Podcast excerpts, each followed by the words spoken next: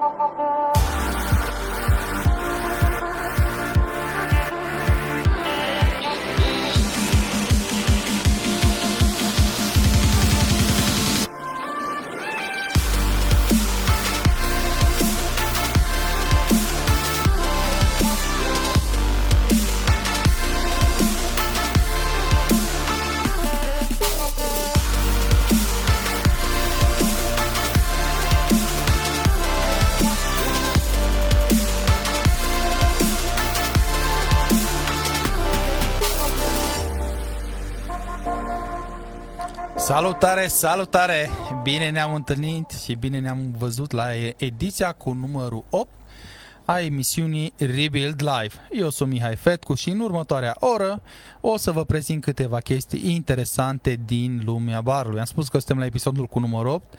Asta înseamnă că dacă astăzi terminăm cu bine acest episod și nu o să avem incidente cum au fost în trecut, sperăm să nu fie, o să terminăm o treime din această emisiune. Așadar, dacă vreți, puteți să începeți la secțiunea de comentarii sau mai târziu să ne spuneți cum vi s-a părut aceste prime 8 episoade din emisiunea Rebuild.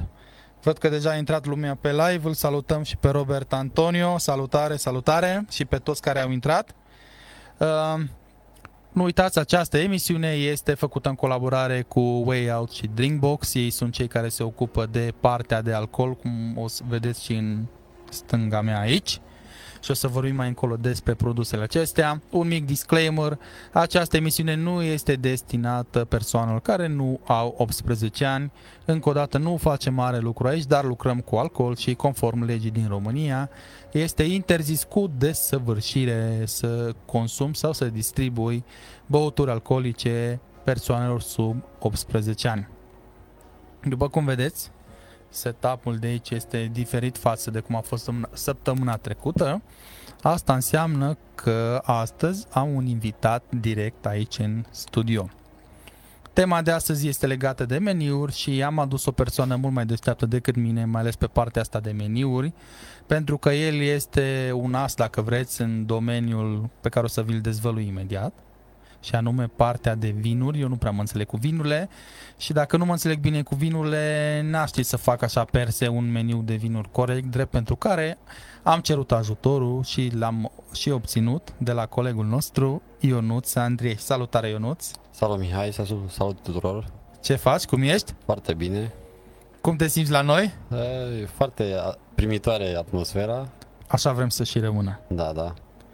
Bun, noi astăzi o să vorbim despre meniuri și o să am nevoie puțin mai încolo de expertiza ta în ceea ce înseamnă partea de meniuri de vinuri, pentru că eu am făcut într-adevăr un curs de somelieri, dar a fost așa basic pentru mine, nu am ajuns la partea asta de meniu, să încep să construiesc eu un meniu și mai ales la partea de vinuri, cred că avem nevoie cu toții de ajutorul tău, așa că sper că nu te deranjează, o să te întreb câteva chestii puțin mai încolo. Chiar te rog, da. Cu mare drag ajut și susțin tot ce pot aduce din experiență și din informațiile care le-am adăugat și adunat de-a lungul experienței mele în domeniu.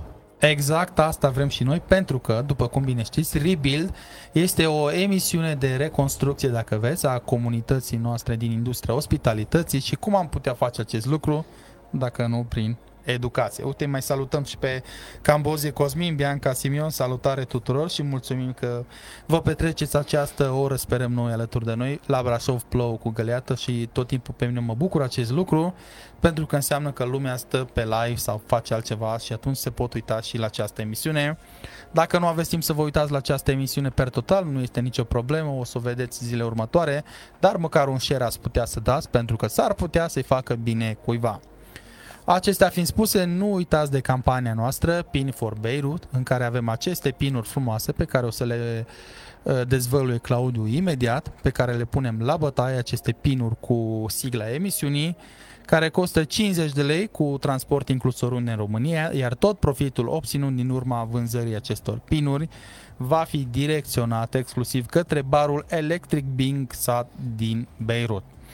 Dacă vă plac pinurile noastre, nu este nicio problemă, puteți să ajutați la reconstrucția acestui bar și pe cont propriu și o să vă arătăm imediat un link în care puteți să intrați să donați voi exact cât vă lasă inima. 1 euro, 2, 5, cât vreți voi.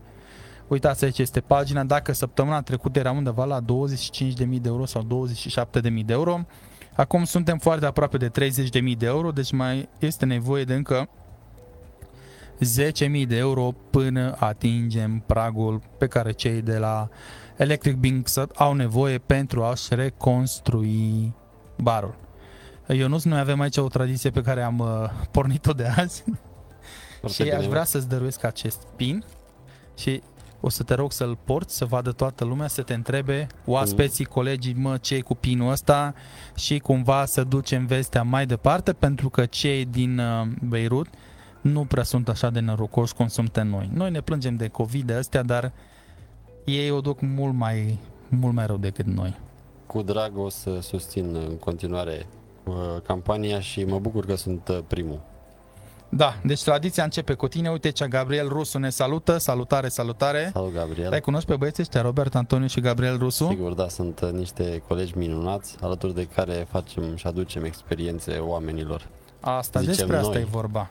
Ziceți voi, eu zic că da. se vede de la depărtare, dar, uh, dar unde lucrezi că n-am reținut? Uh, Ionuț Andrieș este numele meu și sunt uh, colaborator încă de când s-a deschis restaurantul Dor din Bran. Activez pe partea de coordonare și somelier, mă ocup de partea de um, vinuri, așa cum ai zis, însă mă bucur foarte mult că pot aduce oamenilor experiența în rândul meselor, a ospitalității. Asta e, domnule, ați văzut ce frumos a vorbit, deci nu este complicat, chiar este simplu, trebuie doar să vrei. Bun, acestea fiind spuse, acesta a fost, uh, aceasta a fost mica noastră introducere și noi aici avem, Ionus, câteva secțiuni și o să începem cu partea de creier. O să creăm o băutură împreună. Minunat. Bun. Deci băutura pe care o să o facem astăzi, să știi că nu este foarte grea, este preparată cu amerii și o să avem nevoie de un pahar old fashion, exact din acesta, în care o să punem patru ingrediente și cam asta este. Scopul acestei băuturi pe care noi le preparăm aici este să fie ușor de reprodus. Bun, hai să începem. O să scot ingredientele aici să se vadă și avem aici Ameri și a doua băutură este Martini Fiero, o băutură pe care noi am mai prezentat-o aici. Avem părți egale din ambele băuturi. Care o dorești? Stânga sau dreapta? Dreapta. Dreapta, atunci tu o să încep cu partenerul oficial al emisiunii, Ameri, și avem 30 de mililitri pe care o să-i turnăm direct în pahar. Așa. Ma, puțin mai încolo o să dezvăluie Claudiu și rețeta completă.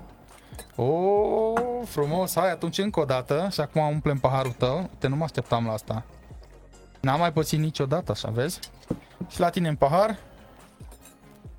Mamă, și acum știi ce urmează? Să bem așa cum se bea la nuntă, știi? Da, da, da. Așa pe după mână. La următoarea ediție facem asta. Da.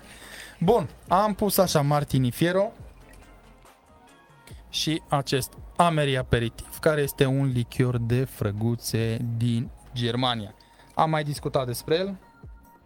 Mai departe o să facem băutura puțin spicy și o să te invit pe tine să pui 15 ml din acest Ancho Reyes, care este un lichior de chili. Salutări și între timp lui Cambozie Cosmin, Bianca Prodan, hello mamă ce de oameni de la Dor. Cum e convins să stea așa pe live? Păi, prin uh, seriozitate și implicarea noastră, cred că oamenii văd asta și vor Hai. să fie susținătorii oamenilor ca noi, ca tine, ca toți cei care se implică în tot Numai un pic înseamnă. mai aproape de microfon, te rog. Și dă miestica. Te rog. Așa.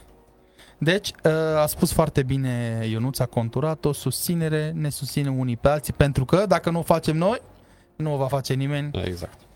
Bun, aici avem toate ingredientele, o să mai punem două picături de bitter și avem aici un bitter de bar uh, creat de către specialistul Junior Merino, nu știu dacă ai auzit de el, dăm voie să te servezi cu două picături. Acum este un bitter armaniac cu roasted apple and toasted spices, da? Deci avem mere și condimente și dacă amestecăm așa ușor paharul, o să-l integrăm bine, bine, dar nu rămâne băutura așa, Păi mă gândeam că totuși, fiind cald afară, niște gheață Da. ar prinde bine. Avem aici niște gheață cuburi. Uite, Ah, sunt super. măneție Gheață punga de aceasta. la Gheață de la nostru. vecini, Da, da. da, de la Ice Division, vecinii noștri dragi. Ce ne Exact. produc, uh, Gheața de Ice calitate. Division. Uh, Vreau să mărturisesc că această gheața pe care o avem astăzi nu este preparată de mine. Astăzi eu am fost un pic plecat de dimineață și l-am rugat pe colegul meu Robert să se ocupe și el a fost cel care a asamblat uh, Liderii aceste au cuburi. nevoie de delegați ca să ne susțină. Nu mai neapărat de idei. delegat, eu zice cu a, a, De mi-a plăcut colaborator. foarte mult termenul exact pe care tu l-ai uh, cu care ai început discuția, partea de colaborator, Minunat. pe- pentru că eu consider că suntem cu toții, ar trebui să fim într-o relație de colaborare. Colaborare.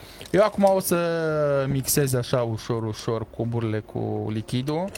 După cum bine se vede pe live, deja am început ușor să se amestece gheața cu acest conținut. Și o să mai completez cu gheață. Și stați liniștiți, Claudiu și-a primit deja băutura. Claudiu, nu ne-ai spus să-ți place, nu-ți place? Fă-ne un semn, nu trebuie să ne spui. Claudiu a ridicat semnul că este ok.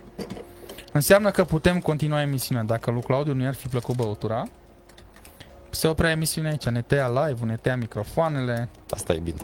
nu știu început dacă e cu- chiar bine că ne are el atâta putere asupra noastră. Bun, am răcit bine băutura. E o dovadă că am început cu un om și am adus uh, satisfacție prin uh, ceea ce aducem noi și ceea ce creăm. E, Mamă. un, uh, e o Ți-ai făcut confirmare. cumva, spunem sincer, ți-ai făcut cumva un script și Da. acum nu mai vrei să ne dai pe spate să ne cucerești? Nu, Sau așa ești tu de obicei? Eu, Așa. eu știu, cum, eu știu Am. răspunsul la întrebarea asta, dar uh, majoritatea celor care se uită astăzi la noi nu te cunosc și atunci trebuie să dezvăluim chestia asta. Eu nu, așa este mereu. așa este Ionuț mereu datorită oamenilor din jur și prin experiența care a dobândit-o prin ei. Am Frumos. învățat de la ei să fiu așa cât mai natural și autentic posibil. A, asta e iar, ai atins niște puncte și cred că nu o să putem să le dezbatem astăzi, dar uh, știi ce îmi pare rău mie cel mai mult? Că Ionuț este invitatul cu numărul 1 la podcastul Arta de a fi barman și episodul a fost făcut înregistrat cu telefonul, fără video în oraș și mi-aș dori tare mult să refacem episodul. Mie îmi pare bine că de fapt Și cu ocazia asta aș vrea să-ți lansez uh, oficial invitația să facem, să Cu- refacem cu podcastul. mare drag și cu multă plăcere. Între timp, hai să finalizăm băutura, că săptămâna trece și mai avem de pus aici decorul nostru. Iar decorul este foarte, foarte simplu. Avem niște pepene galben corean. L-am descoperit zilele trecute și atunci putem să-l punem așa. Putem să-l punem în direct în băutură. Claudiu te-a zis, băi, eu mai amestec un pic băutura și las aici. Bună idee, Eu zic că Claudiu. balansează foarte bine băutura. Băutura este amăruie, spicy și pepenele galben este destul de, de dulce și atunci se potrivește perfect cu băutura noastră. Acestea fiind spuse, Ionuț, bine ai venit la noi în emisiune. Bine v-am găsit și mulțumesc de invitație. Cu mare drag, între timp ce o să degustăm noi băutura, Claudiu o să lase rețeta aici, putem să urmărim și noi pe ecran. Liquid Spritz înseamnă, este o expresie din America și înseamnă ceva servit foarte, foarte repede. Bine, acum noi am mai stat de vorbă, ne-am mai lungit, dar de obicei băutura asta în 30 de secunde este gata. Acestea fiind spuse, cheers guys, mulțumim că vă uitați la noi și să avem o săptămână ușoară cu toții. Dacă vreți și voi să vă reproduceți această băutură și aveți nevoie de ingredientul principal și anume amerii, vă invităm să intrați pe site-ul www.drinkbox.ro și dacă adăugați la coșul de cumpărături codul nostru Rebuild, o să aveți o reducere de 30%, ceea ce mi se pare foarte, foarte rezonabil. Acestea fiind spuse, am vorbit, am făcut băuturi. Haideți să vedem ce știri mai avem pentru această săptămână.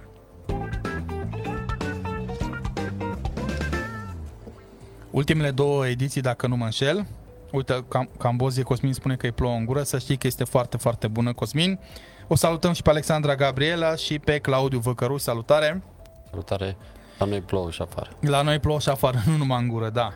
Uh, Spuneam mai devreme că ultimele două episoade am început cu știri nu foarte bune, sau chiar ultimele trei, și am zis să schimbăm cumva formatul și mai ales că este și Ionuț aici și el este un tip destul de pozitiv. Și o să începem cu o veste foarte bună și anume avem un local foarte drăguț din Botoșani care are o campanie foarte interesantă.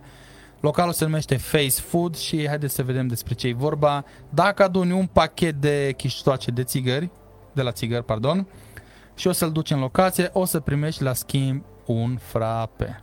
Oh, ce tare. Strada nu este scrumieră. Ești fumător, Ionuț? Nu. Nicio. Și de aceea nu prea pot să înțeleg de ce sunt țigările pe jos, de ce oamenii le aruncă din mașină și așa mai departe. E zona de confort, probabil. Da, probabil este mult mai simplu să aruncăm pe jos, dar inițiativa celor de la Face Food Botoșani este foarte frumoasă și din partea noastră ai to- aveți toate aplauzele și mi-ar plăcea să vedem mai multe locații care au acest gen de inițiativă și de fapt mi-ar plăcea mai mult să nu mai arunce oamenii mucuri de țigare pe jos și pe Până unde acolo și cei care aduc un, o idee de genul sunt uh, admirați și respectați. Da.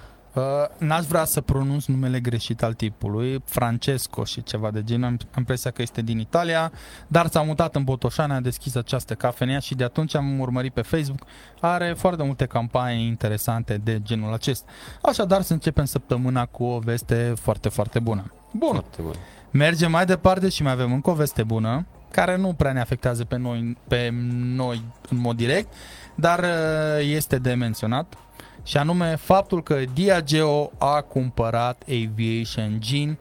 Și aici o să rog pe Claudiu să lase puțin fotografia mai mult pentru că această știre a rulat uh, toată săptămâna și a fost lansată fix lunea trecută înainte să dăm noi drumul la live și aș vrea să ne concentrăm pe domnul din stânga, pentru că toată lumea vorbește de domnul din dreapta. Domnul din stânga se numește Ryan Margarian și el este cel care a creat acest Aviation Gin și încă ceva, el este barman. Acum uh, poți să scoți, Claudiu, poza dacă dorești. Focusul la această știre a fost pe Ryan Reynolds. Mamă, câți bani a încasat, ce a făcut nu știu ce, dar nimeni n-a vorbit de barmanul care a făcut rețeta. Practic, povestea acestui gin începe când acest tip, uh, Ryan Margarian, uh, a vrut să facă un gin special pentru cocktailul Aviation, de aici vine și numele băuturii, ceva care se potrivească din punct de vedere aromatic. Și acum toată lumea vorbește de actor, dar nimeni nu vorbește de el. Cred că e o idee pentru majoritatea e, m, mișcărilor de genul să se promoveze în primul rând uh, creatorul din spate, să nu mai punem într-o nișă și să susținem totodată um, creațiile și uh, băuturile noi, toate distilatele și toate produsele care vin spre dezvoltarea uh, industriei, chiar dacă e vorba despre băutură, mâncare sau un concept anume care aduce un plus.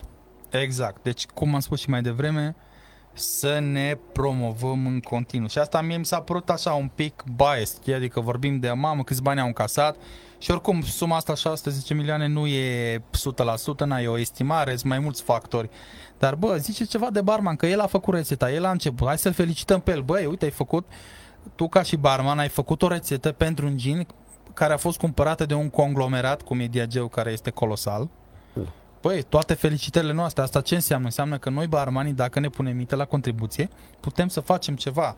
Adică răposatul Gary Reagan când a zis bartenders can't change the world, n-a vorbit la mișto, adică chiar se poate. Câte chestii poate să facă acest Ryan Margarian cu milioanele pe care o să le încaseze de aici? Pe lângă încurajarea celor care a creat, o să vină persoane care ridică la fel calitatea și con- concurența asta uh, o să ne aducă în fața noastră a consumatorilor uh, produse de o calitate net superioară, dar e necesar să susținem cel care investește acolo în spate până să ajungă produsul să se materializeze. Exact. Și toate felicitările noastre pentru acest Ryan Margarian și încă o dată, haideți frate să susținem barmanii, că noi ne susținem între noi, nu o să vină, nu știu, Jacques Chirac și o să ne susțină pe noi. Cu siguranță nu. Bun, mai avem o știre pe această săptămână și avem pe cei de la uh, Fluere care lansează primul mezcal non-alcoolic.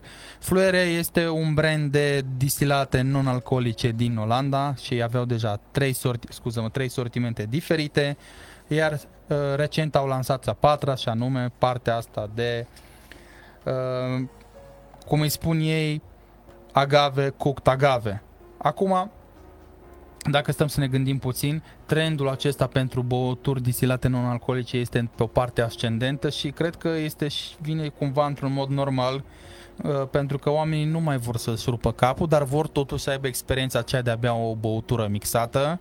Și atunci cei care fac și produc chestii de genul acesta vin cumva în întâmpinarea lor, spuneam de ei că aveau uh, și partea asta de original, care este Floral Blends of Botanicals, adică un fel de gin, uh, mai aveau uh, Spice Rum Dark Roast și practic vor cumva să imite toate aceste arome care nouă ne sunt familiare, dar fără partea de alcool.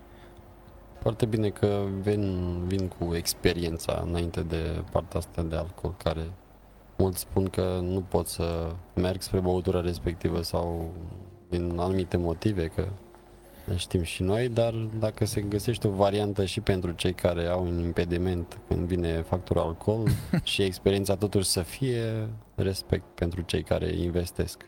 Exact, și uite cum la un local cum sunteți voi la Dor, în care trebuie să vii cu mașina dacă da. vii din oraș, ar prinde bine așa ceva, nu? Poate da, să vorbim foarte. cu Dorin că o sticlă este numai doar este 20 de euro, adică câte, nici 100 de lei, adică chiar am putea și noi în România să facem mai multe în direcția aceasta. Bun. Astea au fost cele pe săptămâna aceasta. Dacă aveți și voi chestii interesante de share trimiteți-le și noi o să le afișăm aici, pe cuvânt de cercetaș. Între timp am mai, mai avem pe Ionuț, Daniel Ungureanu și Gabi Gârbea. Salutare, guys, și bine ați venit pe live-ul nostru. Noi tocmai ce am încheiat partea de știri și o să mergem mai departe la tema emisiunii.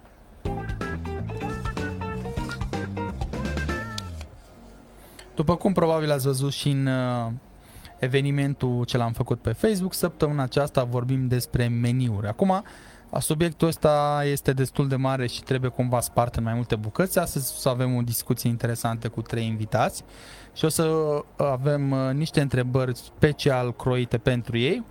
Dar până atunci, haideți să vă arătăm un meniu de bar care nu este de la noi din țară, dar care pe mine cel puțin m-a impresionat.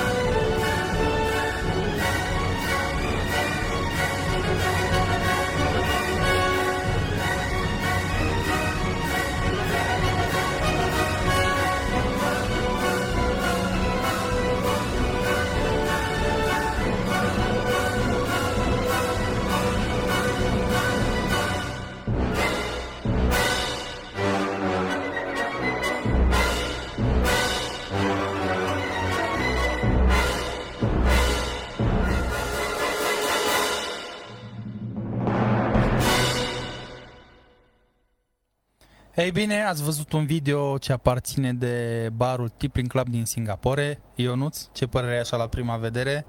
Ah, e tipic adulților care vor să mai rămână un pic în copilărie. Exact, foarte, exact. Foarte ingenioasă ideea, foarte bine abordată. Și implementată foarte bine. Acum eu sunt curios. Uh, bine, am fost la o prezentare a unui care era în video acolo și Joe Scofield pe numele lui era tipul cu ochelari și zicea că a fost cel mai greu să facă aroma de uh, burnt car, uh, cauciuc ars de la mașină și happiness și genial. Ce Oricum zic? foarte îndrăzneți așa pe arome și pe... Da, da, da, da, da. Și ziceau că în fiecare zi făcea undeva în jur de 1000 și ceva de ursuleți. Bravo lor, respect.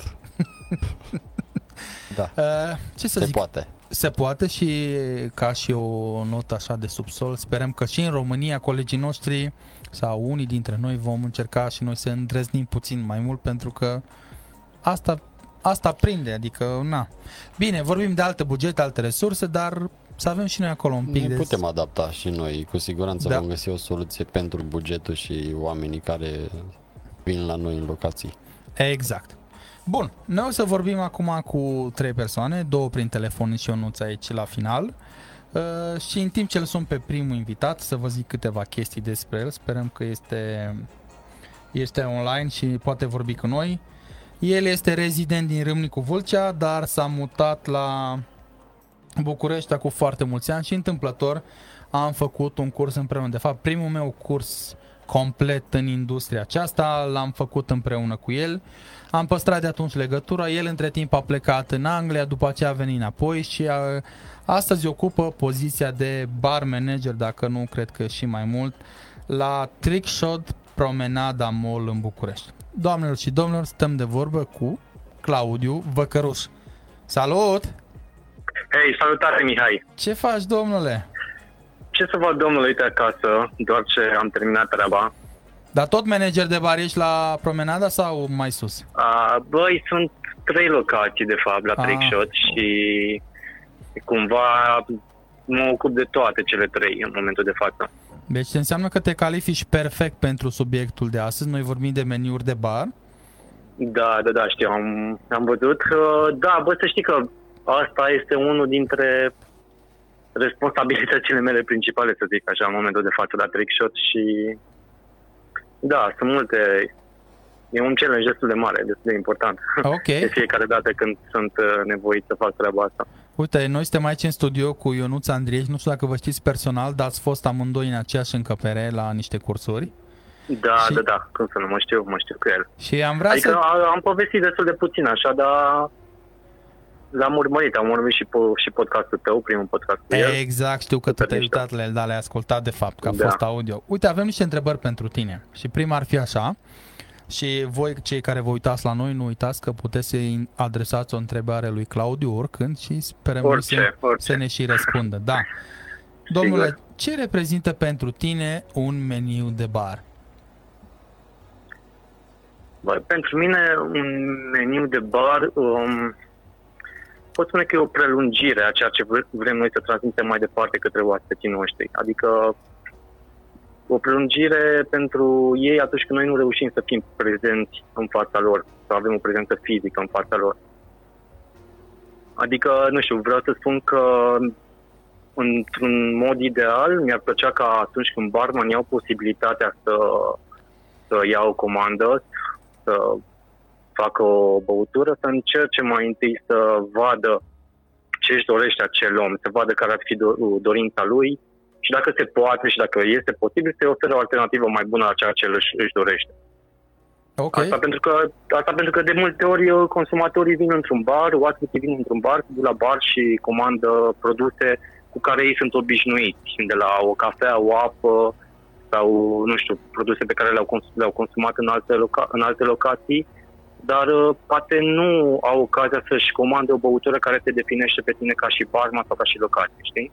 Și atunci cred că ideal ar fi ca uh, tu ca și barman sau ca și ospătar să încerci să faci o recomandare în direcția asta, însă dacă nu există această posibilitate, atunci trebuie să încerci să faci treaba asta pentru meniu. Ok, Și ex- cumva meniul ar trebui să fie prelungirea, prelungirea noastră ca și barman, o a doua gură, să zic așa, uh, noastră pentru a-i, uh, pentru a-i face pe ei să își aleagă produsele care ne definesc pe noi. ok. Deci ar trebui să fie, nu știu, o oglindă a locației, da? O oglindă, să spunem o oglindă a locației, da, o Bun. oglindă a locației. Hai, să știi că înainte să începem emisiunea, exact despre asta am vorbit cu Ionuț și cam la aceeași concluzie am ajuns și noi, știi? Cum ai zis tu la început, băi, să întrebăm, băi, exact ce vrea, știi? Ce își dorește de la viață. Da, da, da, da, da, dar vezi, oamenii vin la bar, vin să consume ceva, dar nu face nimeni research pe net înainte să iasă în oraș, bă, ce beau astăzi, hai să văd, îmi place ginul, hai să văd ce băutură aș putea să beau astăzi în, uh, în oraș. Oamenii ies, ajung la masă sau la bar și să comande produsele cu care ei sunt obișnuiți, știi? Și atunci, ca să creăm acea cultură pe care noi ne dorim, uh, cred că asta ar trebui să facem. Adică dacă fiecare dintre noi ar face treaba asta cu un oaspete pe zi, cred că în 5 ani am fi peste Londra. Deci un oaspete pe zi, atât, da, la o tură un, de 8 un ore. oaspete pe zi, da, nu trebuie să faci, adică nu înseamnă că începând de mâine trebuie să mă ocup de toți oaspeții, să mă asigur că merg eu personal și le iau comanda sau că le recomand, ok, nu trebuie să devină chestia asta agresivă pentru ei. Dar uh, când e loc și când se poate, să încercăm să le oferim o alternativă la uh, obișnuința lor de consum, să zic. Ok. Și în felul ăsta le câștigi și încrederea și practic ei o să înceapă să te vadă pe tine cu, cu alți ochi și în același timp creăm și această cultură de consum despre care vorbeam. Exact. Și tot și vorbim despre ea. reușești și să ieși în evidență ca și barmă și ca și locație, adică reușești să oferi niște produse poate uh, pe care nu le poate găsi în altă locație, știi? Și atunci îl câștigi ca și oaspete fidel al locației. Bun, uite, trăim într-o perioadă foarte bună, aș zice eu, din punct de vedere tehnologic, informația este la un click distanță și totuși avem parte și nu numai în România, peste tot de meniuri foarte proaste. Care crezi că ar fi motivul pentru acest lucru? Uh, păi, exact același motiv uh, din cauza căruia în România încă servește martini vermutul de martini cocktail. Ok. Adică, adică o lipsă de oameni pregătiți în industrie uh, și cred că treaba asta o să continue atâta timp cât uh, lucrurile o să meargă și așa. Adică m, cred că sunt atât de multe locații și atât de mulți barman care fac treaba asta greșit, încât uh, pentru oaspeți treaba asta a devenit o normalitate. A devenit o normalitate și nu mai știu când să taxeze ceva greșit. Adică, nu știu, am fost în, uh, la evenimente sau multe locații unde făceam băuturi, băuturi simple, adică de la un gin tonic făcut corect sau de la un daiquiri și îmi spună, vai, dar n-am mai băut, nu l-am mai băut în felul ăsta niciodată, știi? Și de aici îți dai seama că, băi, ok, mai avem mult de lucru, uh, trebuie să avem răbdare, să o luăm ușor, ușor, dar uite, dacă facem treaba pe care o spuneam la întrebarea anterioară, cred că um, ceva, în ceva timp am putea să creăm cultu- o cultură de consum atât de mare în rândul oaspeților, încât ei atunci când ies în oraș și văd un meniu prost făcut sau primesc o băutură prost făcută, să taxeze treaba asta, știi? Și să oblige cumva barmanul sau să oblige owner sau să oblige managerul să facă ceva în privința asta. Pentru că dacă noi, ca și oaspeții, nu, nu, nu cer treaba asta, ok, pentru ei poate continua la fel. Mă, deci ai deschis atâtea răni că nici nu știu cum am putea să le închidem și... Da, Dar nu sunt, adică uh, răni, nu știu, adică e o chestie, că, o chestie care se întâmplă, știi? Da, și e bine că le discutăm. Uh, eu, eu, eu, sincer, am, când am venit și când am început să fac treaba asta la Trickshot, eu am rămas șocat, sincer, mie nu venea să cred. Adică nu venea să cred că de ori încercai să vii cu o, cu, o, cu o băutură sau cu un produs corect, preparat, și oamenii erau obișnuiți cu el preparat greșit ce își doreau, știi? Bineînțeles, după ce veneai cu argumentele necesare și explicai, oamenii înțelegeau și ziceau, ce tare, uite, nu știam asta. Știi? Și atunci, pentru mine asta a fost, a fost un challenge super mare, pentru că Trickshot e o locație care rulează m- număr foarte mare de oaspeți, știi? Și atunci, ok, aici chiar am piață, să de, chiar pot să, să fac acea cultură de consum cu un oaspete pe zi sau chiar cu mai mult, știi? Dar, uh, na, nu e, ăsta nu e un lucru rău. Uh, ideea e că dacă am înțelege cu toții treaba asta și dacă noi, uh, bula noastră de barman care ne dăm interesul și vrem să dezvoltăm treaba asta, ar crește câte puțin, câte puțin în fiecare zi, lucrurile s-ar, s-ar schimba. Și deja se schimbă, adică deja observ, încep să observ oaspeți uh, care sunt interesați de băuturi bune, care știu că nu trebuie să-și mai pună un pai într-un gin tonic, care știu să facă diferența între băutură bine preparată și una prost preparată, care știu importanța gheții. Se întâmplă, dar vezi, se întâmplă, cred că, de, în atât de puține locuri încât încă suntem mici, știi? Încă mai avem mult, mult de tras ca să, să ajungem așa la un nivel și să fim auziți uh, la nivel național, să zicem, știi? Adică du-te în orașele mici, unde o să vezi ce se întâmplă acolo. Da, din păcate. Dar spuneai mai devreme că ești manager pe trei locații. Care Da. sunt pașii pe care îi faci tu atunci când creezi un meniu de bar nou? Uh, Păi, uh, m, în primul rând, nu știu, eu mi-am structurat așa cumva pașii creării unui, unui meniu. Uh, La noi e vorba și de o... Adică eu când creez un meniu trebuie să iau niște feedback-uri și de la alți oameni, de la un food and beverage manager, de la echipa de marketing. Dar uh, eu când fac meniul de bar încep cu structura lui, de fapt cu cu structura, să spunem, structura lo- lui, cum îl organizez pe categorii, ce categorii pun pe prima pagină, ce pun pe ultima pagină, chestii de genul ăsta. Uh, beverage costul băuturilor pe care le, le am în meniu și după aceea produsele. Ok. Plus partea de design care asta intră în echipa de marketing și acolo lucrăm împreună. Deci aveți Dar un cer în- complet. Da, da, da, da. Încep cu structura și aici când mă zic structură uh, trebuie să o gândești foarte bine pentru că uh, trebuie să te asiguri că nu-l faci prea, adică că nu-i faci oaspetului uh, decizia mult mai grea decât ar trebui, știi? Adică un meniu bun nu înseamnă neapărat un meniu foarte complex. Aici cred că e o, o complexitate în direcția asta nu e neapărat un, uh, un plus, știi? Trebuie să fie un meniu cât mai ușor de urmărit, cât mai eritit, uh, pentru a face pe oas- pentru a face oaspetului alegerea cât mai simplă.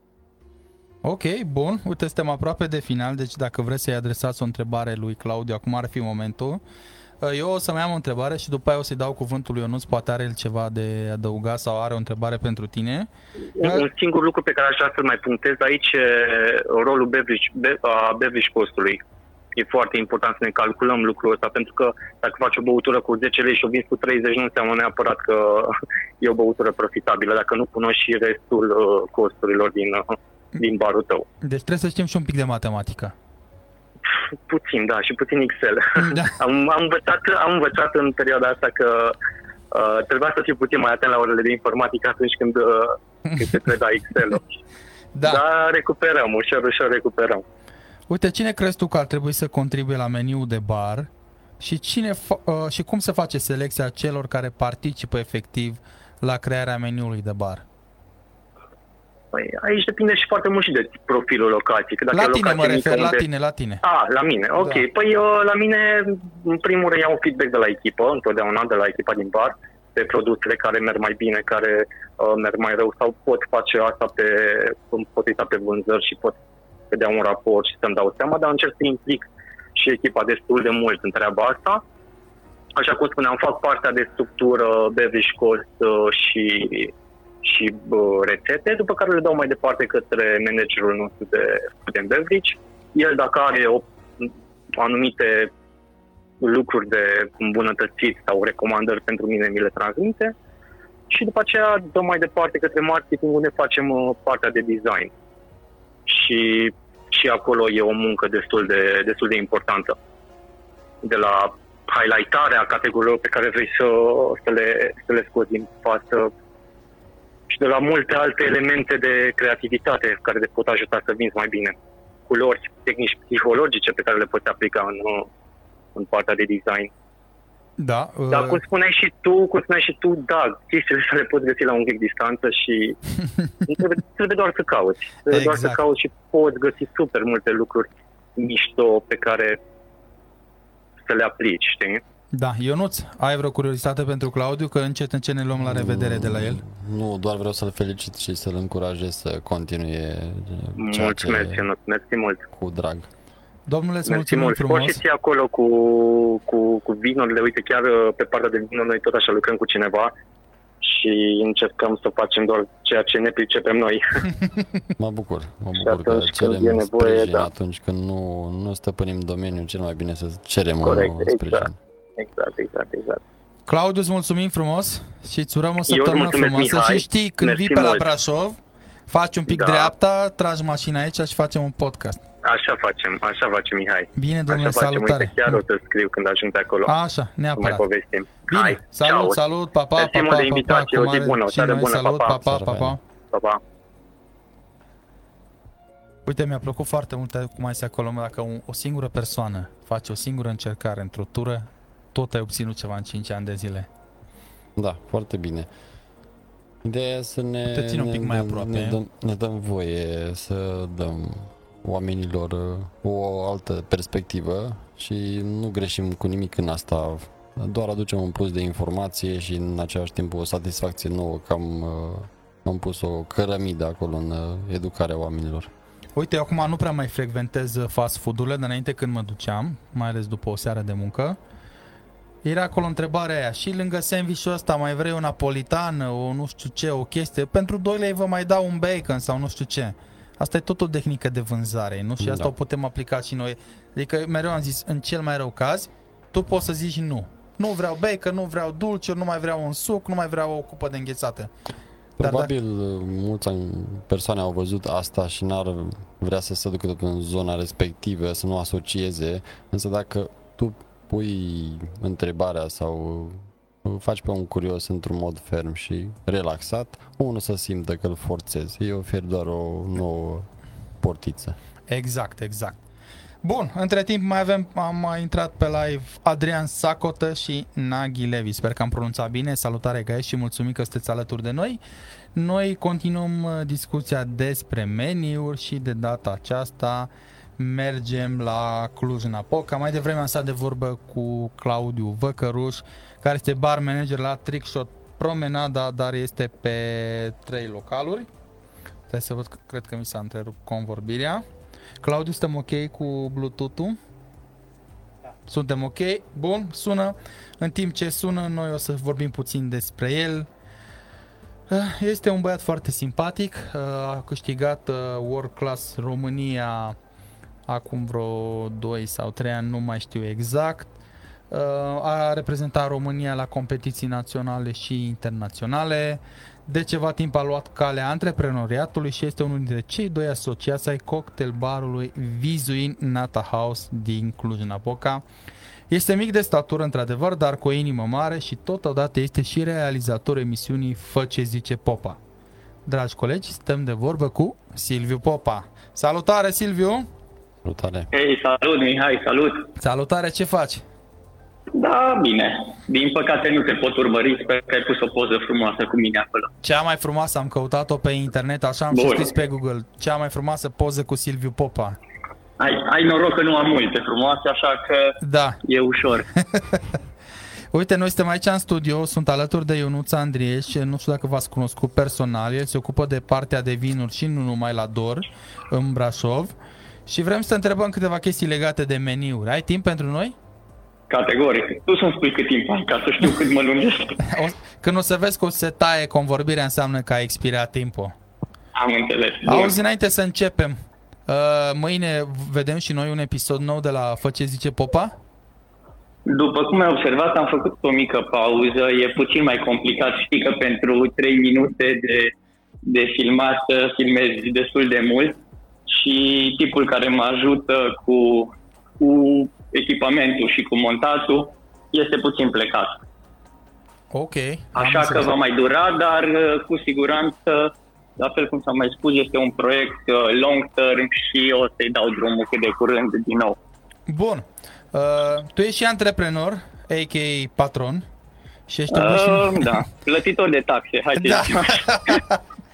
Și ești uh, obișnuit și cu partea asta de finanțe. Întrebarea mea ar fi următoarea și cumva Claudiu în uh, interviu trecut a atins cumva punctul acesta. Uh, cost control. Mai calculăm cât costă un preparat sau îl construim așa sau o reglăm ochiometric? Cum, cum ar trebui să fie făcut? Ce întrebare bună. Da. Când lucrăm pentru altul, nu calculăm. Când lucrăm pentru noi, calculăm. nu. Uh, da. Am făcut foarte multă vreme chestia asta ochiometric și acum foarte de curând am realizat că este una dintre cele mai proaste chestii care o poți face într-un bar și cea mai dăunătoare pentru business-ul tău. Pentru că de multe ori un preparat sau un cocktail pe hârtie pare așa de, nu pe hârtie, ochiometric, pare atâta de uh, ieftin sau atâta de profitabil și când începi să-l calculezi la sânge, îți dai seama și chiar te șochezi că de fapt e extraordinar de scump. Și mă bucur că ai abordat acest subiect pentru că toată pandemia asta m-a făcut să mă uit mult mai mult la cifre și am realizat că oricum știam că domeniul nostru food and beverage Uh, scuză-mă dacă auzi ceva pe fundal, dar da. sunt în trafic. Face uh, autostopul? Da, da, da, da, da. Uh, Domeniul nostru food and beverage stă în niște profit margini absolut fantastice de mici. Ridicole Chiar aș eu- putea spune. ri- ridicole de mici și tot, tot timpul ăsta de stat acasă am aprofundat subiectul și ce n-am reușit eu să fac, am reușit să fac asociindu-mă sau ajutat de altcineva. Uh, Pot să le spun Bineînțeles. și am început un nou proiect, adică ei au început și noi am ajutat pe toată perioada asta uh, Paul Spârlea și Mihai Biro, cred că îi știi. Parcă am Este auzit un de pro- ei, da. Da, da, da, da, da. Ei au format Brigada, e o firmă de consultanță pe domeniul nostru al industriei ospitalității și au făcut un program care se cheamă Design for Profitability. Uh, noi am făcut testul pe noi și l-am aplicat și pot să spun că mi-a ridicat o piatră de pe suflet și e absolut incredibil. Ce e acest Design for Profitability? Practic este un PNL, adică un Profit and Losses, dar dus la total alt nivel. Adică cred că o să te abordeze și pe tine băieții și o să vezi niște chestii la care nici măcar nu te-ai gândit și acolo o să-ți apară unde ți se duc banii care tu credeai că ai. și dacă până acum, dacă până acum o făceam ochiometric de după pandemia asta sau după lockdown-ul ăsta, absolut toate rețetele pe care noi le avem intră într-un program. Intră într-un algoritm și algoritmul ne spune dacă o vindem sau dacă nu o vindem. Uite, E super mișto, e încă e așa, cu culori, știi, îți apare rețeta respectivă, îți apare verde, înseamnă că o poți vinde, îți apare roșie, înseamnă că trebuie să lucri la ea. E o chestie fantastică și cred că luna viitoare în 10 vor lansa produsul ăsta nou și eu spun că trebuie să stați cu ochii pe el, că e fantastic. Mă, eu am făcut un program asemănător, uh, de, l-am ur- urmat de la cei de la Barmetrics. Îi îi știi pe ei? Da, da, da, da, da, da. Ce au chestii de asta la nivel global, dar tot așa Da. și Știi, da, știi care e faza? Foarte mult am studiat, e foarte greu să studiezi chestii de afară, terminologia. De multe ori te, te încurcă foarte tare și mai stai încă atâta să studiezi fiecare cuvânt ce înseamnă, știi? Acum băieții ăștia au pus totul pe română și foarte pe înțelesul tuturor. Păi și n-am, Pentru că, n-am da. avut noi timp acum în pandemie să învățăm termeni? Am avut, dar știi că tot timpul ne găsim motive că Exact. avem altceva mai bun de făcut. Păi o să-i abordăm pe băieții ăștia să vedem exact, poate intrăm în live cu ei să ne Da. spună și nouă ce au făcut. Da, da, da. Cred, cred că, ți-am spus, cred că luna viitoare în 10 se lansează produsul și e de, de urmărit. Totodată ai spus, când m-ai întrebat, ai spus că sunt obișnuit cu finanțele. Mhm. Uh, acum am, uh, mi s-a dovedit că nu sunt obișnuit cu finanțele cum credeam eu, ci sunt obișnuit cu plătitul facturilor mai tare. Deci de asta sunt profesor. Da. Uh, știi de ce te-am întrebat de cost control? Pentru că o bună perioadă de timp toată lumea a bălit la propriu după băuturile lui Marian Beche, toate faine, frumoase, cu garnișuri și așa. Și am fost toată la un seminar susținut de proprietarul Niger Oriol și așa mai departe și ne-a arătat Mhm. exact ce există un PNL și ne-a arătat că de când a deschis Nigerul, cu băuturile astea extra mega fantastice, al lui Marian Beche n-au făcut niciun ban, ba au mers în pierdere. Da, au făcut doar imagine, da. L-am cunoscut și eu pe Edmund și Da. da. un tip super tare. Uh, iar ce am vrut să spun, prima dată de partea asta de cost control e un cuvânt care toată lumea îl folosește, dar nimeni nu-l aplică, asta e foarte tare. Uh, prima dată ne-am lovit, cred că eram când aveam colaborarea cu Sergiu Biriș la Charlie, pentru că Charlie se dezvolta foarte tare și veneau foarte mulți oameni noi în echipă, știi? Și toată lumea vrea să creeze, pentru că acolo uh, meniul de cocktailuri era un proces continuu, care tot timpul se dezvolta și mai ales colegii noi care i-am luat pe parcurs, tot timpul propuneau cocktailuri cu niște produse pe care noi nici măcar nu ne atingeam, adică, nu știu, făceau cocktailuri cu un Zacapa XO, Grand Marnier și poate un dash de bitter, normal că iasă o băutură bună, dar nu despre asta este bartending-ul, ci bartending-ul este să luăm produse normale, da, bune, premium, nu chestii ieftine și din alea să le adăugăm valoare. Ca așa să pui trei chestii super scumpe și să dea prețul de achiziție la 30 de lei, pot oricând să o fac, dar nu am cui să o vând. Nu în România, cel Da. puțin. Da, și afară e greu să fo- folosești produse super, super premium în băuturi mixate. Bun, domnule, spuneai mai devreme de uh, barmanii de la Charlie care creau și acum aș vrea să te întreb legat de procesul de creație.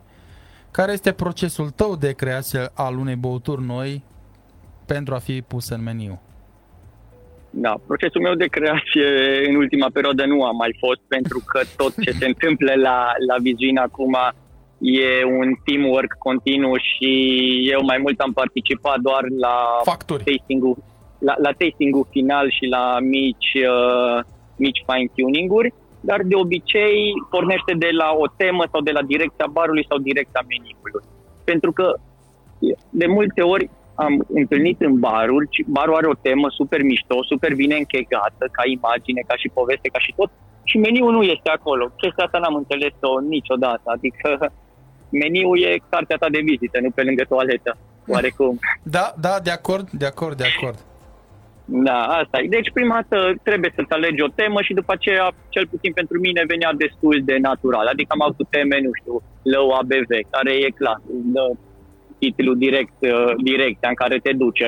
Am avut la un moment dat cu Charlie and Chocolate Factory tot la, la Charlie, în care era clar că erau spre direcția aromate cu ciocolată, dar nu dulcegării, știi? Adică de aici pornește de la temă. De exemplu, la Vizuin este keep it simple, less is more, arome foarte ușor de înțeles pentru toată lumea, nu am făcut niciodată o chestie complicată, adică pot să vină și un profesionist și și omul de pe stradă și să-i placă drink și să-l înțeleagă, pentru că asta am vrut să facem. Ok, sună bine. Uh, uite, sunt unele locații care uh, adoptă meniul uman. Cum ți se pare această opțiune? Și între timp te salută Ionuț Daniel Ungureanu de la Auditi. De la Iași. Salut Iașu, da, am văzut da. că și-au făcut terasa. Uh, într-un frumos. final, într-un final, da. Era și timp acum că vine iarna, nu? Uh, da, asta cu, cu meniu uman e foarte mișto, dar nu pentru noi, sincer, din punctul meu de vedere, nu pentru piața noastră din România. Și am să-ți dau și niște exemple pe care le-am trăit pe pielea mea sau le-am întâlnit. Uh, în primul rând, consider că chestia asta se pretează la un speakeasy foarte bine închegat sau chiar la un bar japonez. Știi foarte bine, în Japonia barmanul are maxim 3 oaspeți de care se ocupă. Da. Atunci tu poți să fii meniu uman, dar la noi când ești un barman la o locație de multe ori, nu știu ce poți tu să oferi oaspeților tăi. Și în altă ordine de idei, consider că meniul acesta uman, când îl faci, trebuie să ai un background și niște cunoștințe în spate extraordinare, dar nu doar despre drinkuri, ci despre viață, despre orice de multe ori, mai ales în Cluj, nu știu, a venit la un moment dat un nou val așa de bani, la acum vreo 4-5 ani, știi, și era chestia aia, se puneau oaspetele la bar și uh, ce ai mâncat, uh, cu ce parfum ți-ai dat astăzi ca să-ți facă o băutură, niciodată nu am înțeles chestia asta, adică când un barman de 20, 21, 22 de ani te întreabă, nu știu, ce ai mâncat și eu poate am venit de la un uh, steakhouse și am mâncat uh, un sat argentinian super rar și când faci o băutură, poate tu nici măcar n-ai mâncat mâncarea aia în viața ta. Mi se pare super absurd. Știi? Uite, eu de Viața exemplu con... nu mănânc carne și mi-ar fi greu să-ți fac o recomandare. Da. Da, deci asta zic, trebuie să ai o experiență atât în lumea barului, cât și de viață super vastă, încât să poți să oferi o experiență adevărată și completă. A, faptul că tu ai 5 băuturi în meniu și tu zici că tu ești meniu, dar de fapt total le dai, mi se pare un mare bullshit, scuză-mă, și nu-i, nu-i, nu, nu-i tailor-made toată treaba, știi? Că de fapt îi, hai că ne ascunde pe sub mâna. Deci, doamnele și domnule, vedeți de ce l-am invitat pe Silviu Popa, pentru că mereu a spus lucrurile exact așa cum sunt și imediat o să ne luăm la revedere de la el, de aceea dacă aveți vreo întrebare pentru el sau eu nu știu dacă o să ai vreo întrebare pentru el, acum ar fi momentul să o structurați. Eu te-aș mai întreba o singură chestie. La ce perioadă de timp crezi că a trebuit schimbat un meniu și de ce? Uh, da, asta iarăși consider că trebuie să te adaptezi în funcție de locație, dar în principiu mie îmi place și tot timpul am promovat uh, o dată pe sezon, chiar dacă noi, noi doi am studiat la școală și am România avea vreo patru sezoane când am făcut noi școala, acum cred că putem vedea care cam două, și anume sezonul cald și sezonul rece. Și consider că cam orice locație ar trebui să schimbe de două ori în principiu și spun și de ce, pentru că sunt foarte diferite ca arome, ca și gusturi și mai ales ca și texturi, dacă te duce capul să le folosești, sezoanele acestea. Că degeaba ai cel mai bun mojito, că e puțin cam greu să-i dai cuiva un mojito uh, iarna când afară minus 15 grade. Deci de asta zic. Deci cel, uh, o dată pe sezon mi se pare destul de ok și de organică toată treaba, dar la fel poți un meniu uh, să-l ai tot anul și să ai doar niște inserturi per sezon. Dar la fel, depinde și de locație, știi? Sunt locații cum e Oditiu, dacă tot e Ionuț acolo și ne urmărește, în care se prețează mult mai des, pentru că așa obișnuit de ei și acesta este pre, uh, chestia lor de creație. Dar uh, noi, noi stăm la două meniuri pe sezon. Ok. Silviu, îți mulțumim foarte mult și sperăm să găsești mașina sau autobuzul sau ce ai de făcut acolo. Da, da, da. Autostopul. Și te așteptăm la Brașov, că la mare tot te duci, la Cochilia, dar la Brașov nu mai oprești. Să știi că și de la mare spre Cluj poți să treci prin Brașov. Bun, așa facem, așa facem, dragule. Mulțumim. Mulțumesc de telefon și sper să ne vedem cu bine. Doamne ajută, salutare, salut, papa. Salutare, salutare. Eh, după cum vedeți, eh, Silviu Popa este subtil ca un pumn în dinți, deci eh, l-am ales pe sprânceană și de, de asta avem nevoie aici, să spunem lucrurilor pe nume, nu să ne cocoloșim și așa mai departe. Ce părere ai, Ionuț, despre ultima da. conversație? Mai aproape de Cred microfon. că doar. ar trebui abordată viziunea asta cu pumnul în dinți mai de mai multe persoane care susțin și finanțează businessurile, barurile, restaurantele.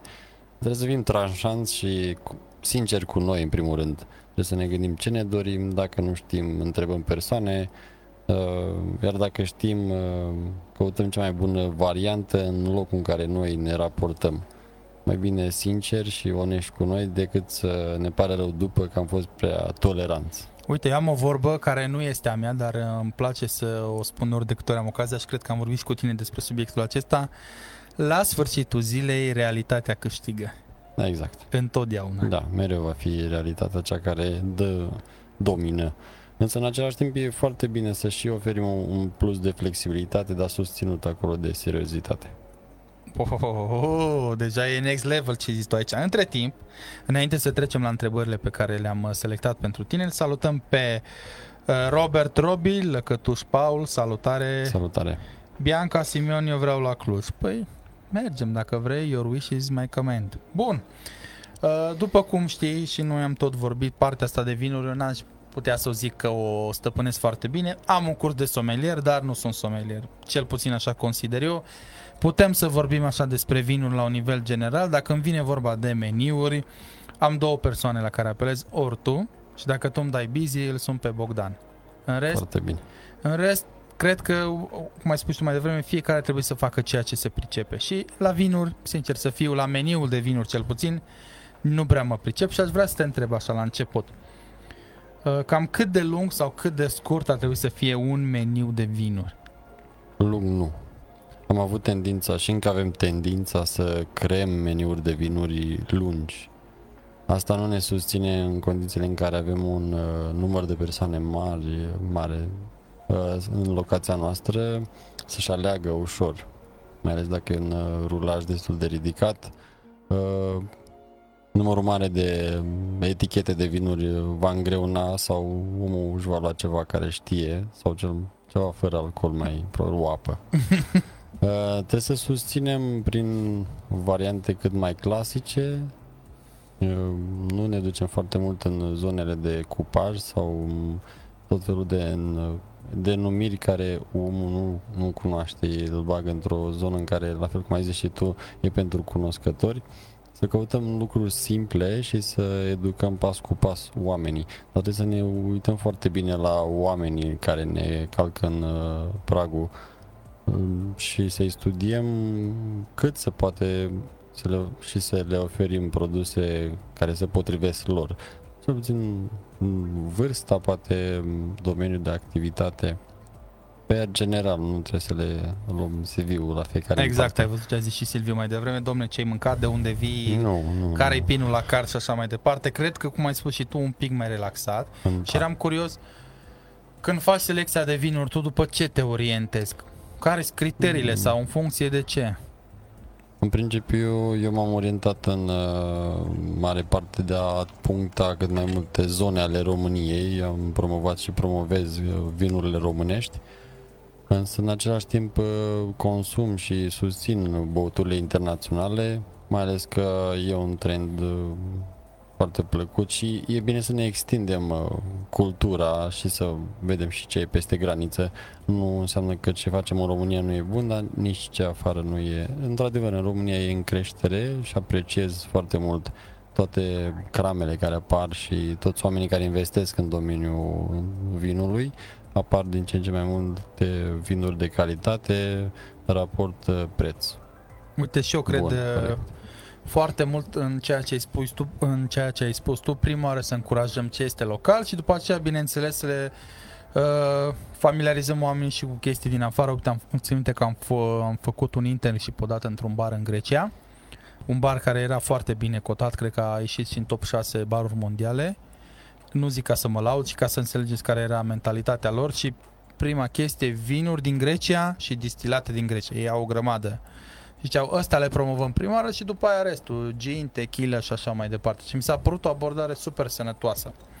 Bun, ce aș mai vrea să te întreb este despre pairing. Peste tot vedem pairing, vin cu mâncare, dar eu nu prea am văzut să se meargă procesul până la final, adică chiar uh, preparatul din bucătărie să fie complimentat de un vin sau invers. Și eram curios din punctul tău de vedere cum am putea implementa acest lucru cu succes într-un local.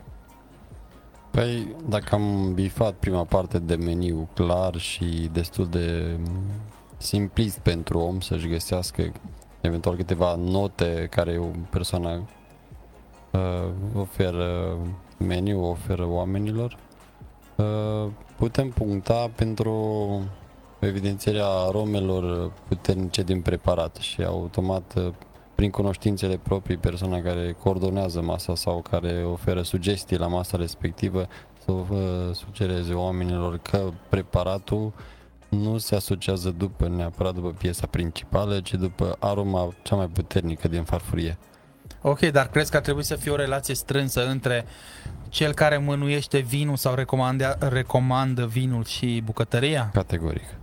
Categoric, da. Uh, Asta ține foarte bine uh, și ajută foarte mult locația, oferă siguranță oamenilor și um, ajută foarte mult echipa, pentru că în momentul când se vede o colaborare strânsă și um, potrivită, care dă roade între un șef și un somelier, um, automat și oamenii vor veni cu mai multă curiozitate, vor putea susține și ei la rândul lor o bază și susține tot sistemul de care se bucură omul care îți vine în locație, oaspetele care îți calcă pragul și se bucură de o experiență la tine în casă.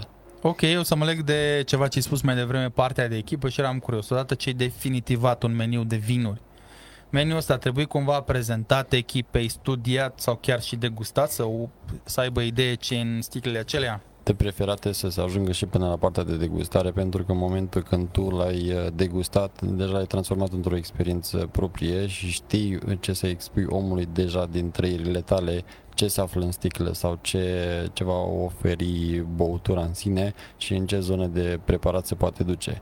Însă dacă nu se poate bifa la toate băuturile partea de a degusta, E suficient, cred că, și câteva arome predominante acolo, primare, care le găsim în băutura respectivă și automat ne putem duce înspre preparate sau în ce perioada zilei îl putem servi.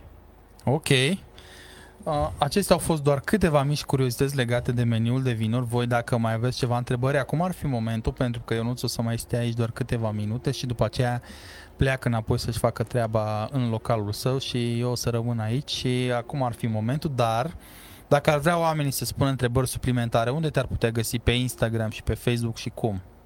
Mă pot găsi pe Instagram cu Andrei și Șionuț sau uh, acum mai nou dezvolt un proiect printr-un grup uh, Ospitalitatea dintre mese. Asta mă caracterizează pentru că experiența mea în mare parte se uh, am dobândit-o dintre mese. Mi-a plăcut foarte mult să studiez uh, tot ce înseamnă teorie și uh, să învăț de la oameni, de la cursuri, însă mai mult de, to- de atât mi-a plăcut să învăț de la oameni în mod direct, oamenii care, la care mă raportez, la oaspeți. Ei te educă cel mai bine dacă știi cum să privești lucrurile. Deci, pe Facebook, ospitalitatea dintre mese. mese. Da. Perfect, da? Deci aderați acolo, oricine poate să intre, Cu da? mare drag și cu multă plăcere vă aștept să susținem și să creăm un mediu care să ne aducă un plus în ospitalitatea noastră de care ne bucurăm cu toții, fie că lucrăm în domeniu, fie suntem uh, consumatori ai uh, serviciilor în sine. Bun, uh, noi aici am terminat partea asta de tema emisiunii, dar te rog să nu pleci, că mai avem încă două mici rubrici și după aceea am încheiat emisiunea și noi mergem mai departe să învârtim ruleta barmanilor.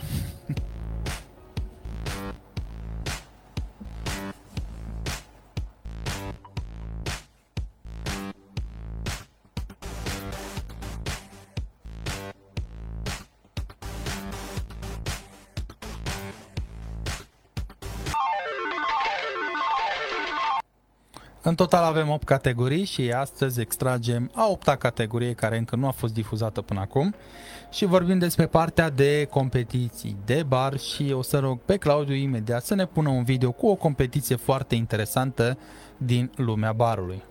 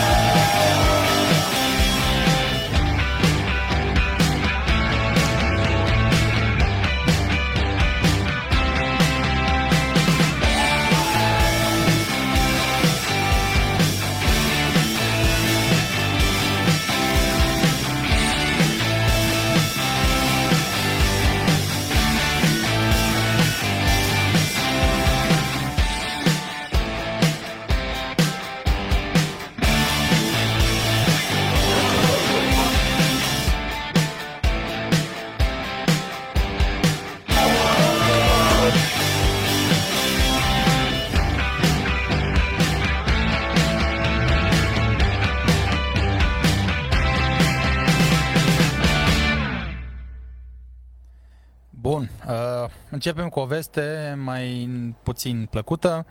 Această competiție versus trebuia să înceapă în acest an și în România, dar din păcate domnul COVID a zis că băi, mai stați un pic mai pregătiți-vă și ca mai o să ne vedem la anul. Pe partea de competiții în domeniul tău, ce se întâmplă? Pe partea de competiții, în partea de service, există o competiție care se organizează de obicei anual, metru d'hotel, uh, susținut de uh, Asociația Metru d'Hotel din România. Uh, Pe partea de somelerie există um, o dată la 2 ani partea de seniori, uh, cel mai bun uh, somelier din România, su- susținut de Asociația Somelierilor din România. Uh, Din punctul meu de vedere, e o experiență care o recomand tuturor, nu neapărat de a bifa un loc pe podium, ci de a um, crea conexiuni cu oamenii în domeniu pasionați uh, ai uh, ospitalității și ați aduce un update de informații și de ultimă oră, având în vedere că evoluăm de pe zi pe alta și mereu apar noutăți. Acolo e un uh, loc potrivit, uh, un moment și un uh, rol de a-ți crea prietenii, un, uh, un loc potrivit, uh, un mediu prielnic, de a-ți crea conexiuni cu oameni care sunt pe aceeași linie cu tine, de dezvoltare și de a aduce profesionalismul la alt nivel în România. Ok, deci ar trebui să cumva să bifăm noi barmanii și aceste competiții, chiar dacă nu participăm în mod direct, dar măcar ca și suporteri, ca și susținători sau pur și simplu să căscăm și noi gura să vedem ce fac uh, unii la o asemenea competiție. Eu recomand și participarea la astfel de competiții pentru că uh, privind din cadrul activității a competiției, vedem lucrurile după uh, diferit. Pentru că în momentul când faci o activitate după perspectiva va fi una diferită.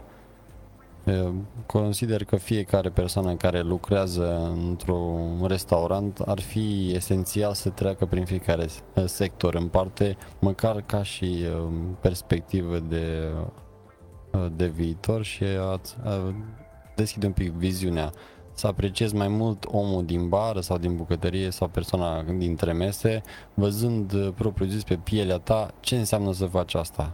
Automat îl vei respecta mai mult și va crește unitatea din echipă. Ok, bun, pe mine mai convins și o să vin să văd despre ce este vorba, dar cred că la anul, nu anul ăsta nu se mai întâmplă nimic. Chiar dacă nu se mai întâmplă nimic uh, fizic, noi rămânem pe partea online și o să mergem la următoarea și ultima rubrică din această săptămână și anume partea de videourile săptămânii.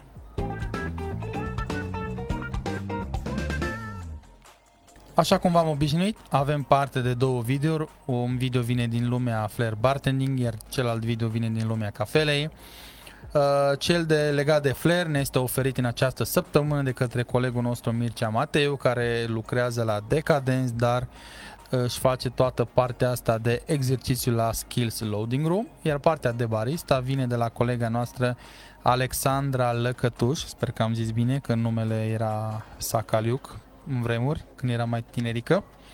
Și ea ne-a pregătit o băutură pe bază de espresso și lapte, exact de la locul ei de muncă, Ted's Coffee din Brașov. Și eu zic să le urmărim pe amândouă.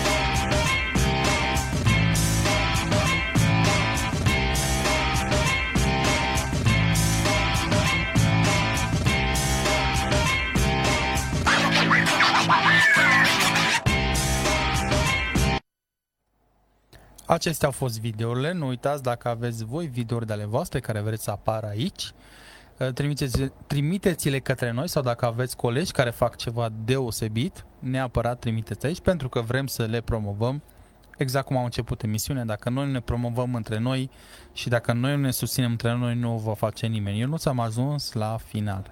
Niște concluzii finale. Cum te-ai simțit aici? Foarte bine, am învățat lucruri noi, apreciez și respect oamenii care au o viziune, viziune deschisă și sunt curajoși să-și promoveze ceea ce gândesc. Am uh, văzut oameni din domeniul nostru care chiar uh, aduc un plus de prospețime în tot ceea ce fac și mă bucură și mă încurajează și pe mine să cresc în continuare în direcția în care sunt și merg cu mai uh, multă putere și viteză.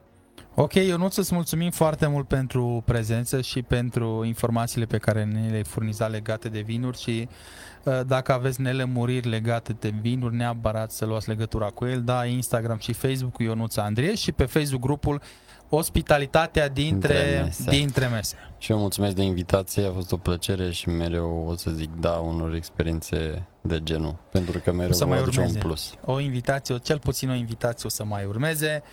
Voi nu uitați de campania noastră Pin for Beirut, în care punem la vânzare aceste pinuri pe care le-ați văzut și în această emisiune, la prețul de 50 de lei cu transport inclus oriunde în România. Iar uh, profitul integral va fi direcționat către reconstrucția barului Electric Bingsat din Beirut, pentru că na, emisiunea noastră se numește Rebuild și nu reconstruim doar comunitatea noastră, ci și a celor uh, din afară care chiar au nevoie de ajutorul nostru. Nu uitați de promoția care va mai fi doar în această săptămână dacă intrați pe Drinkbox și luați o sticlă de Ameri, adăugați codul REBUILD, veți avea parte de acea reducere de 30%. Până una alta, mulțumim uh, Way Out și Drinkbox pentru suportul oferit acestei emisiuni și datorită lor noi facem chestia asta. Mulțumim studiolor Vizibil pentru găzduire și în mod special lui Claudiu Ninja, masterul de la butoane. El se ocupă de tot ce vedeți acolo. Vă mulțumesc și vouă că vă uitați la noi în continuare și nu alegeți să stați pe Netflix să vedeți ce au mai făcut cei din Narcos Mexico. Așadar, pe săptămâna viitoare, toate cele bune, salutare, pa, pa!